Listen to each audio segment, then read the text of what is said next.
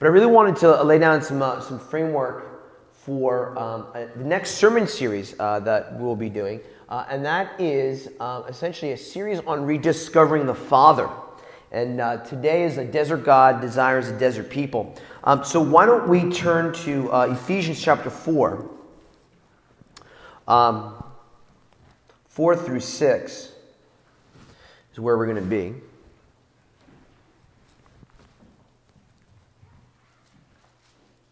At least uh, in, in, in, beginning.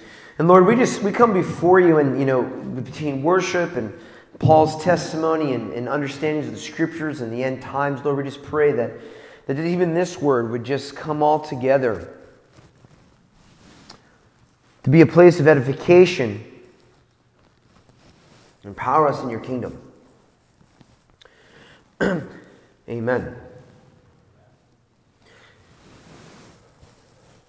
Says, I therefore, the prisoner of the Lord, beseech you to work, or rather to walk, worthy of the calling with which you were called, with all lowliness and gentleness, with long suffering, bearing with one another in love, endeavoring to keep the unity of the Spirit in the bond of peace. This is back in verse 1 and 2. And now in verse 4 For there is one body and one Spirit just as you were called in one hope of your calling. One Lord, one faith, one baptism one God and Father of all, who is above all and through all and in you all.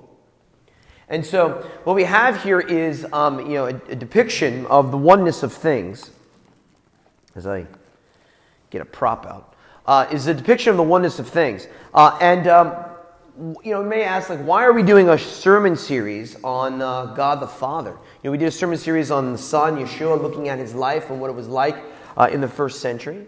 Uh, we have just finished up a sermon series on Paul. And so, you know, the question here is well, okay, obviously, a logical place to maybe go would be the Father. But if we really take a look at things, we see a call here in, in Ephesians that there's a oneness. And, you know, I've been around a little bit in different circles, and um, it appears to me, for some, not all, but for some, uh, that many people in the, in the church uh, will largely only study the Son. If we're lucky, they may be studying the Holy Spirit as well. Right? So a lot of us, we, we, we look at our faith and we study the Son and we study the Spirit. But, you know, back in the olden days, right, there was a full revelation of the oneness of the Godhead and there was an importance of studying Father God. And I don't know, it just seems, and maybe I got it wrong, but it seems uh, in, in, many perceptions that we, some of us have lost this. And it, it can create an error, uh, which I think a lot of the things that Paul our Paul was, uh, was talking about, about interpretation of scriptures and the understanding of things. Uh, look, you know, a lot of times in the Christian church, people will view the Old Testament God the Father as the God of wrath and anger. And the God of the New Testament, Jesus, his son, is the God of love and peace and grace, right? But the reality is this uh, there is tons and tons of grace in the Old Testament, and there's quite a bit of judgment and wrath in the New Testament.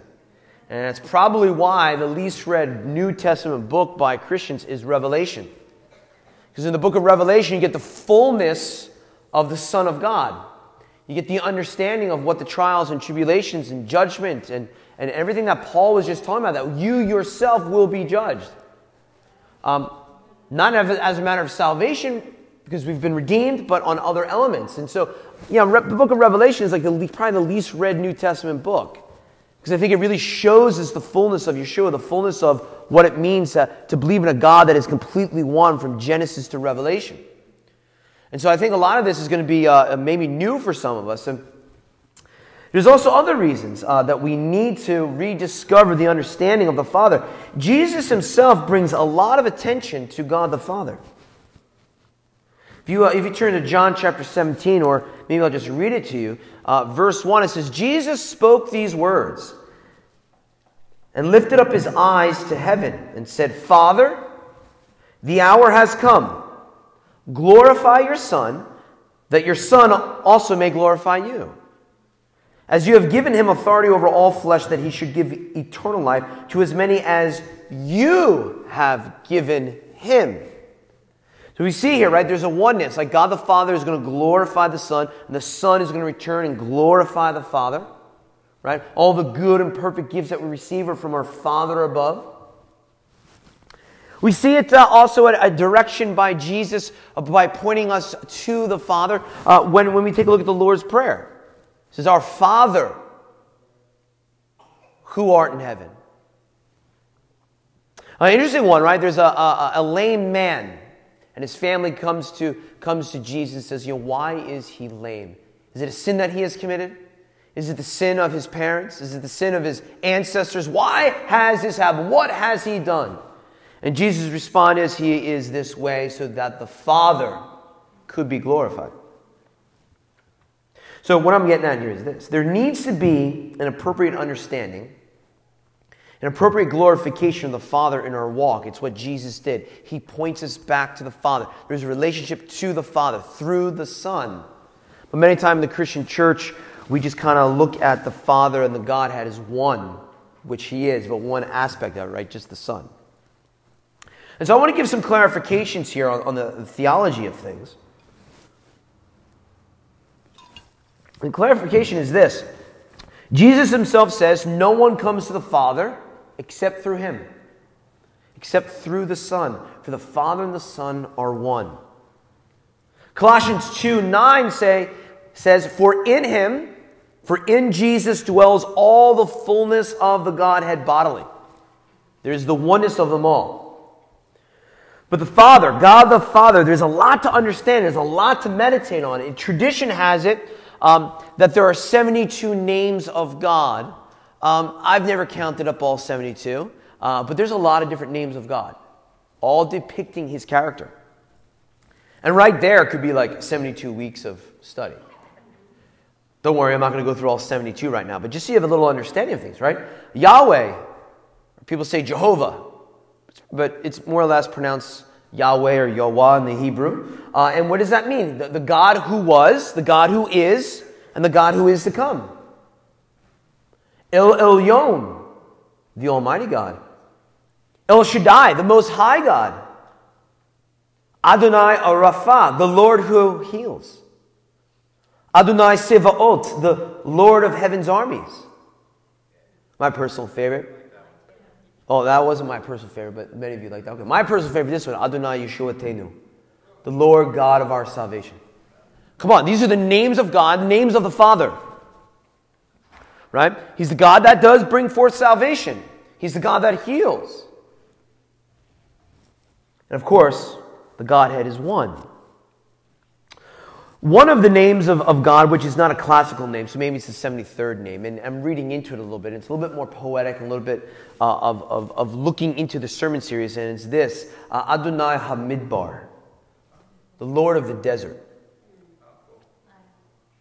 I don't know if there's any scripture verses, and Paul Lentini probably would know better than I would. I don't, I don't know if there's actual a, a, a title for that, but it's kind of where I'm going with is that he is a God that manifested himself to a people largely of a desert culture and a desert experience.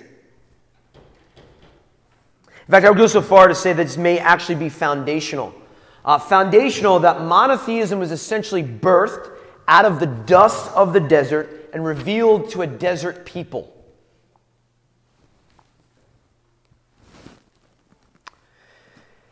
Midbar, desert. We usually translate it as desert, but it also means a wilderness place.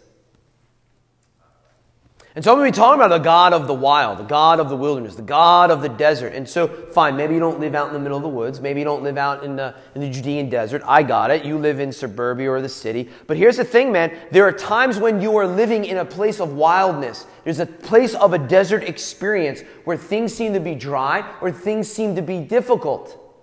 Anyone? Come on, right? So when we're in that place, there is a notion of the God of the difficult, the God of the desert place. In fact, it's so poetic and it's so powerful in the Hebrew uh, that in Hebrew, desert or wilderness is midbar, uh, but to speak is medaber. Same four letters, it's just the intonation of it, right? Why is that? Because it's in the rawness, in the emptiness, in the realness of a wilderness place that God will bring you to speak to you. Now, God will speak to you in the city, and God will speak to you in the suburbs, and God will speak to you when everything is hunky dory and fine. But let's just be real.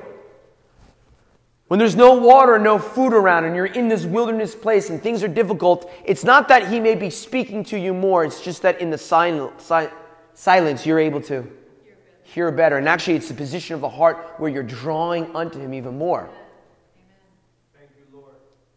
And so, you know, you just think like, you think about the God of the Hebrews was largely a God of the desert. Why on earth would Almighty God, El Elyon, the one who was, is, and always will be, why is he going to say, I'm going to bring my manifestation of who I am and the word of myself, and I will reveal it to a desert people? That's kind of where I'm going off of this. Now, look, he is the God of everywhere. There is no doubt about that. But in the wilderness of life, in the desert place, it's there in your difficulty sometimes, and it's there sometimes in the actual geographical place of a desert where the expanseness, the power, and the glory of God can be seen and even sometimes better understood. The Lord has taught me things while going through a difficult time of life more powerfully and more deeply and more rooted in my spiritual DNA than when things are hunky dory. That's just me. I don't know if anyone else, has the Lord like really, really spoke to you during the trials. I mean, it, it's going back to what Paul was talking about in the worship. Like, we're asking to be purified in fire. That's probably not going to happen when you're watching your 75 inch screen TV and drinking a soda sitting on the couch in the air conditioning. It's probably going to happen in the refiner's fire of life and of difficulty. But it's in the place of the wilderness that the Lord brings you in the stillness so he can reveal his heart and you can hear his voice. But we need to understand that he is not just the God of the Vatican or the God of New York City. He has revealed himself largely in a place of the desert. And there's a reason for that. In the city, the city is the place of civilization. And civilization actually is defined as the fulfillment of men. In the place of civilization, there is much of man, and at times it is now going to become hard for man to see the works of God. It's, I'm gonna be honest. For me, maybe it's just how I'm, I'm wired. But I think in the, in the history and development of mankind, like you're walking down the streets of New York City and you're staring up at skyscrapers. You're staring at the glories of men, right?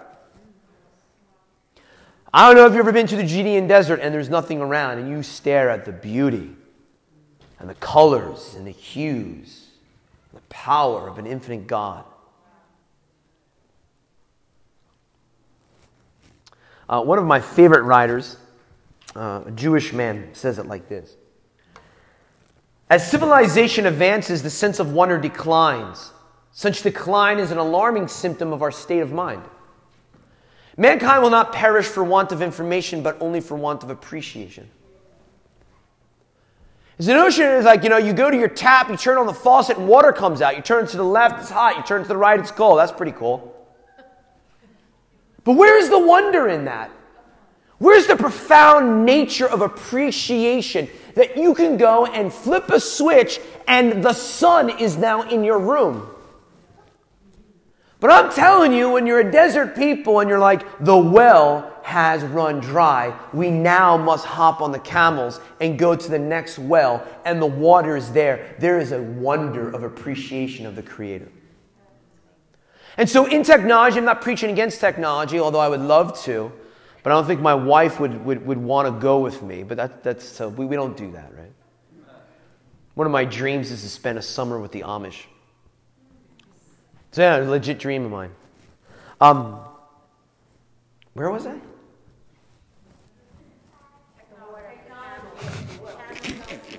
Yeah, so I mean, you know, it's just the notion, like, you know, in the place of technology, the wonders of God can be hidden, right? I mean, it's like everything is so easy. We don't even know what's going behind the scenes of how this is all happening. And even if you do look at the scenes, you know, you're, you're, you're giving praise to uh, Bill Gates and Steve Jobs.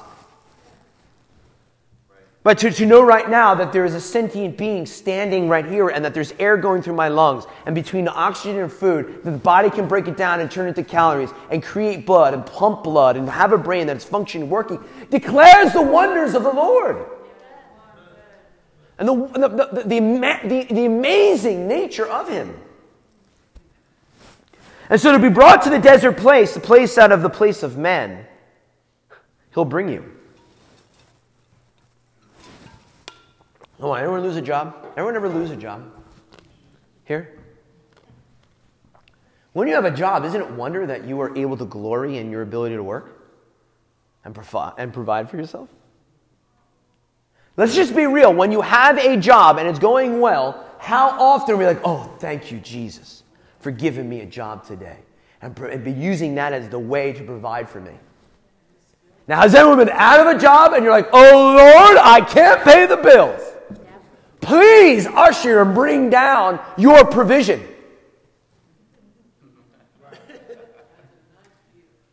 Adonai Yireh, the Lord, right? The Lord who provides.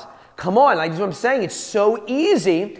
And this is not a modern thing. This is a thing going back 6,000 years. Come on. The patriarchs, Abraham, Isaac, and Jacob, need to be brought to a physical desert place that teaches us sometimes a spiritual desert place where he will give uh, them a covenant and bear them a promise. It's Moses that has to go to the metropolitan state of Egypt and Cairo and be brought to the land of Midian to be a simple shepherd in order to come face to face with God and to receive his word.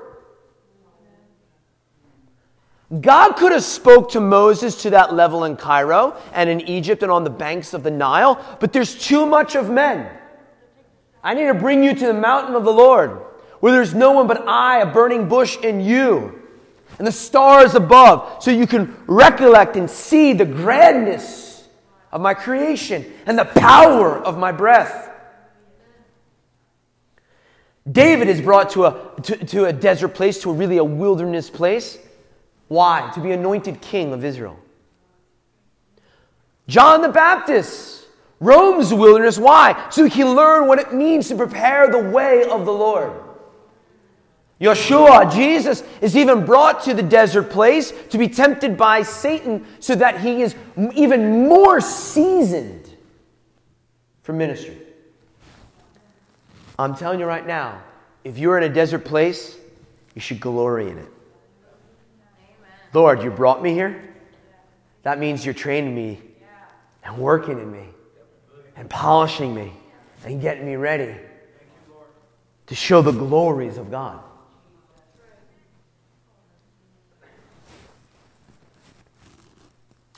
The desert versus the town. The desert, the wild, the wild place versus the town.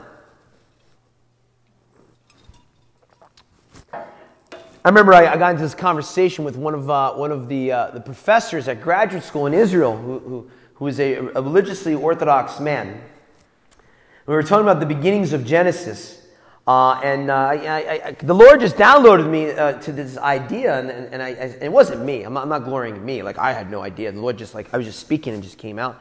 And the rabbi, or really the, the professor of biblical studies, just sat there and he was like, never quite thought about it that way. And it's this um, it seems to be that the wilderness place, the place of uncivilization, seems in the early text of the Bible where the Lord is revealing himself in this manner, it seems to be almost a place of redemption. You take a look at this, right? Um, we, we kind of forget some of the, the nuances to the story. For example, right? Uh, God makes Adam and Eve, and he forms them in the garden. It's known as the garden. What? What is it called? The garden of Eden. Of Eden. It's the garden of Eden. It means it's a garden that is of a place called Eden. So there's Eden, and inside of Eden there's a. They're actually distinctly different. There's a place called Eden that is pleasant, but then there's the Gan Eden, which is the, the, the real like paradise place where Adam and Eve are. Right? It actually says that the cherubim puts his swords outside of the garden, I believe. But what happens here is he places Adam and Eve in this very special place, and of course they sin, and now what happens after they sin? They're cast out of the, not out of Eden, out of the. We'll go read the story. They're not cast out of Eden cast out of the garden. Now they're in Eden, a place called Eden. There's a place called the Garden of Eden, and there's a place called Eden. The Garden of Eden is inside of Eden. So now they're in Eden. They're, they're, they're, they're brought now actually to a wilderness place. The garden was not wild, it was perfect, it was pristine, it was absolutely the ideal, right? But now, because of the sin of knowledge of good and evil, really what was going on here, right, as I taught months ago, is that they now believe that they were the ones who could determine what is right and wrong. That's what that knowledge is. They have become the gods. They are the arbiters and the compass of morality, not God. So now they're in the place called Eden, right? And they're there, of course. And something tough happens, man. What happens now when they're not in Eden, but they're in, I'm sorry, not in the Garden of Eden, but they're in Eden, the land of Eden? We got Cain and Abel. Genesis chapter 4. Then Cain, after killing his brother, right? Then Cain went out from the presence of the Lord and dwelt in the land of Nod, on the east of Eden. Cain is not banished from the Garden of Eden because his parents were banished from the Garden of Eden. Cain is banished from the land of Eden, and he has to go to the place of the land of Nod. Okay? Nod in Hebrew means to wander. He's destined now to wander, and he says, I'm so afraid because there's people out there. Put a mark on me. So they know that they can't harm me. And so now he's in a very, very wild place. And I, I, believe to some extent that that wild place of the desert place could have been an opportunity for Cain to hear the voice of God again. It could have been. Now, I don't know the rest of the story of Cain because the scriptures don't tell us. I don't know what really essentially completely happens to his life, but I do know this the place and the land of Nod, of the wild place, is quickly going to become a problem. And it's quickly going to become a problem as I was sharing with my professor is, is essentially this. It's because the wild place began to get civilized again. Man started to come together again. Man, it says in the scripture, started to build cities again. And in the city place comes the things of men. I mean, it gets so bad that there's a guy by the name of Lamech that says, ah, people talk about Cain killing his brother but let them sing a song of Lamech, for he has killed 70 times 7. There's even more murder and destruction, right?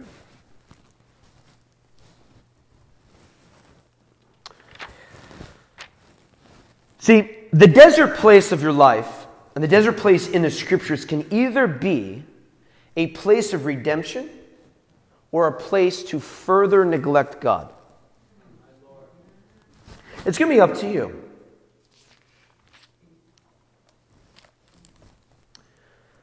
Cain and his descendants settle a wilderness place to kind of almost start over again. Then we get to Noah. Then the Lord saw the wickedness of men, that it was great in the earth, and that every intent of the thoughts of his heart was only evil, continually. People talk about like, how could a loving God wipe out planet Earth? Guys, what does it say? Every inclination, every single inclination of his mind and his heart was evil continually. It did not like stop and sometimes have a good thought. It was always, always evil. And what does God do? In the place of this civilization, a place of men, not the place of the desert of God, he has to destroy it again. And there's a baptism of the earth that happens, a watering, a renewal of the earth, a purification of the earth. And then what happens? Might be a long time since we've read our, our Sunday school stuff. Noah has his, his sons. His sons go out to the earth, and some of his sons start to build a city again. Which city? Babel. Babylon. And they build a city and they build a city and they make the Tower of Babel, right? And what's going on here? Genesis chapter 11, verse 6 says this And the Lord said, Indeed, the people are one, and they all have one language. And this is what they begin to do. Now, nothing that they propose to do will be withheld from them. Come, let us go down, and there confuse their language, that they may not understand one another's speech. So the Lord scattered them abroad from there over the face of the earth, and they ceased building the city. What we see here in the early text, it seems to be that every time that man starts to congregate together and starts to build a civilization, corruption and sin is heightened. Now, I'm not saying, hey, let's all move out to Utah or, or, or Montana or something, but there seems to be a biblical principle of this. When you move away from the place of the wilderness where you are highly, highly dependent upon God, and you move into a city and now you don't need him as much because you could turn the faucet on and water comes out and the police are there and the firemen are there and you have insurance for your house, you have insurance for your car, and you have workers insurance in case you don't have a job, and all these things that we put together to protect ourselves. It's in that place where God is trying to get in to speak where you're like, I don't need you. In fact, I'm building a tower so I can be like you. I don't need you. I don't even need you to be in the heavens because I'm building a tower up to the heavens. I'm becoming like my God. And God says to the heavenly host, let's go down and scatter them for who knows what they would be able to accomplish. Where does he scatter them to? To the wilderness place, to the four corners of the earth, essentially. Thank God in Genesis 11 12, we finally have a wild and desert people again. Generations go by and people are creating more civilizations, but God goes to the land of Ur of the Chaldeans and he says, Abram, lech lecha, go out from the place of men, go out from the place of civilization to a land which I will show you. And now Abram, who eventually becomes Abraham, is going to become a desert people. The land of Ur, I've, I've read the articles and the journals and the archaeology. I mean, the land of Ur was, was like, at the time in the Chaldea, it was, it was essentially like the New York City of the day. Like they had nice stuff, there was trade routes, there's spices. For God to be like, hey, go out there, it, it would be like us literally like, you know, living where we live with all the comforts and just start walking. Man, on that Abrahamic journey, the amount of dependency that is needed upon God. Abraham is going to become this desert people. Now, why is this? If we got the worship team come on down, please. Or Mario, or maybe we're going Zeke. Awesome. Oh, I think that was actually in the notes, right? That was in the cards. They just forgot. Thanks. Elizabeth. Oh man, Lord. Look, I'm just trying to I'm trying to a, paint a picture for us. It is so easy to box God out by the things of men where we don't need Him anymore, or we don't think we need Him anymore. People say all the time, you know, there's all these healings that take place in like third world countries. Why is that? Those people have nowhere else to turn to. They can't go to a pill. They can't go to chemotherapy. There's no advancement, there's no technological civilization things that they can make their God. They gotta go straight to the source. I'm not preaching against medication, I'm not preaching against chemotherapy, I'm not doing that. What I'm saying here is when you're forced to only go to Him because there's nothing of God, it changes things. Many times in a technological civilization, man becomes his own God. But to be brought to the desert place means that we're now going to have to depend on Him. In the vastness, the rawness, the emptiness, and in the grandeur of God, or rather, I should say, the grandeur of God can be seen in that place. And it doesn't have to be going out to the Sahara Desert, and it doesn't have to be going to the Judean desert. Sometimes we're there when we're just setting our eyes on His beauty. But sometimes the Lord is going to bring you there. That desert, difficult place. Don't look down on it. Don't even necessarily wish it away. Use it as a place to look at the grandeur of God and depend upon His nature again. To say, Lord, I've revealed, I, have relied so much of my wisdom on Google instead of you.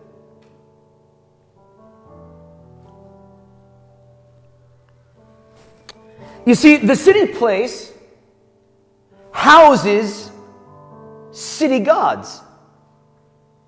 And maybe today it's technology, maybe today it's entertainment. But city places, in this poetic sense and in this ancient sense, are gods of things, and gods of places, and gods of statues and idols. City gods are, are, are, a place of gods where essentially what you think and what your culture thinks is appropriate becomes the god. You are to have no engraven image of the Lord thy God, no idols. Why? If you have an idol, you'll know your God through the image instead of his word and through relationship and intimacy. But I think there's another level to it. If you worship an idol, you can't be a desert people. Idols are statues of stone. They're heavy. They're burdensome. They'll keep you back. You can't be a people of wandering. You can't be a, nomadic people if you have idols to bear. And I encourage you with this the idol in your life, or the idol of a city people, ties you to the place and thinking of men. It's heavy and burdensome. And you cannot become a wilderness people that way. Come on. We're a people where we, we come and go as the Spirit shows us the way to go, right? Where is the coming and going of the sons of God?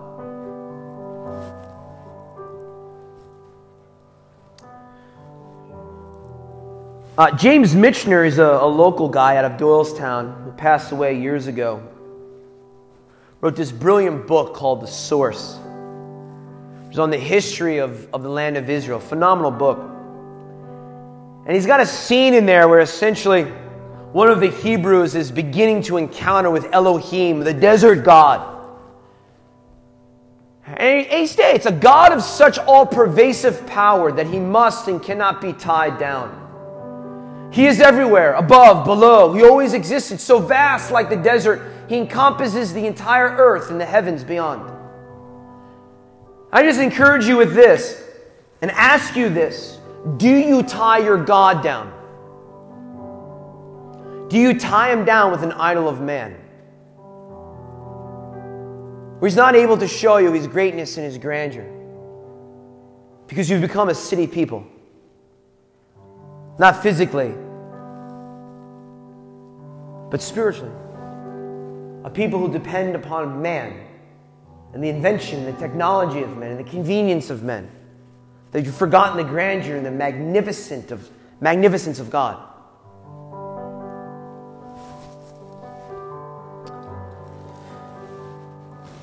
You, are not, you and I, both spiritually and largely physically, are descendants of a wilderness people. Spiritually, we're of the adopted sons and seeds of Abraham, Isaac, and Jacob, a desert dwelling people. But this nation itself was started essentially by a wilderness people. A, a people who came to the shores of New England. The Puritans. No cities, no towns, no wells, no roads, no industry. And they came. They came with a wildness in their heart. We want to create a society that shall be a city likened unto a hill, right? To show the power of the gospel unto the nations, just like Israel is called to. The foundations of this nation come off of this principle of being like a, a, a wild and, and, and people that are not depending upon the state, not depending upon the government, but depending upon the goodness of the Lord and the land of the living.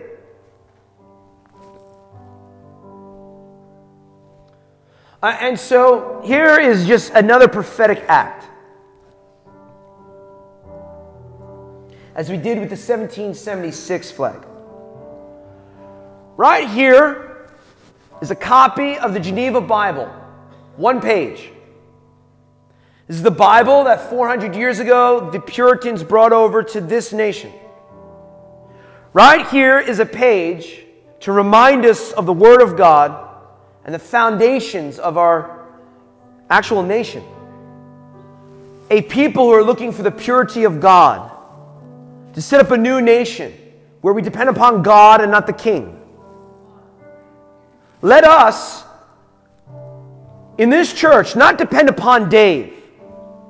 Not depend upon Maria, but depend upon the God of the desert in our life. I leave us with this to make the connection to America, not just Israel being a, a people of the wild, a people that need to depend upon the goodness of, of God in the frontier place. All America lies at the end of the wilderness road. And our past is not a dead past, but still lives in us. Our forefathers had civilization inside themselves, the world outside. We live in the civilization they created, but within us, the wilderness still lingers. What they dreamed, we live, but what they lived, we dream. We look back at the past, we say, look at how these people live the Puritans, the Quakers, the great revivalists, the nation of Israel themselves. Look at the way that they lived, and we dream about that. But I'm telling you that that wildness spirit, that, that's good wild, that, that place where I depend upon God is still inside of us. Because we're called to be a desert people who follow a desert God. Not allowing the things of men to hold us back, stagnant in one position spiritually, but being able to move forward, lightheartedness with a, with a, a light yoke and a light burden or an easy burden. And so, why don't we stand? I'm just going to edify you with, with a scripture from Isaiah. And so, largely today is setting the scene, setting the setting for where we're going, and our next sermon series on rediscovering the heart of the Father. The first thing to be aware of and to know is that He reveals Himself in the desert to a desert people. And there's a lesson to be learned that in the desert places of our life, it very well could be a place where the Lord is saying, I want you to depend upon me. Isaiah chapter 43.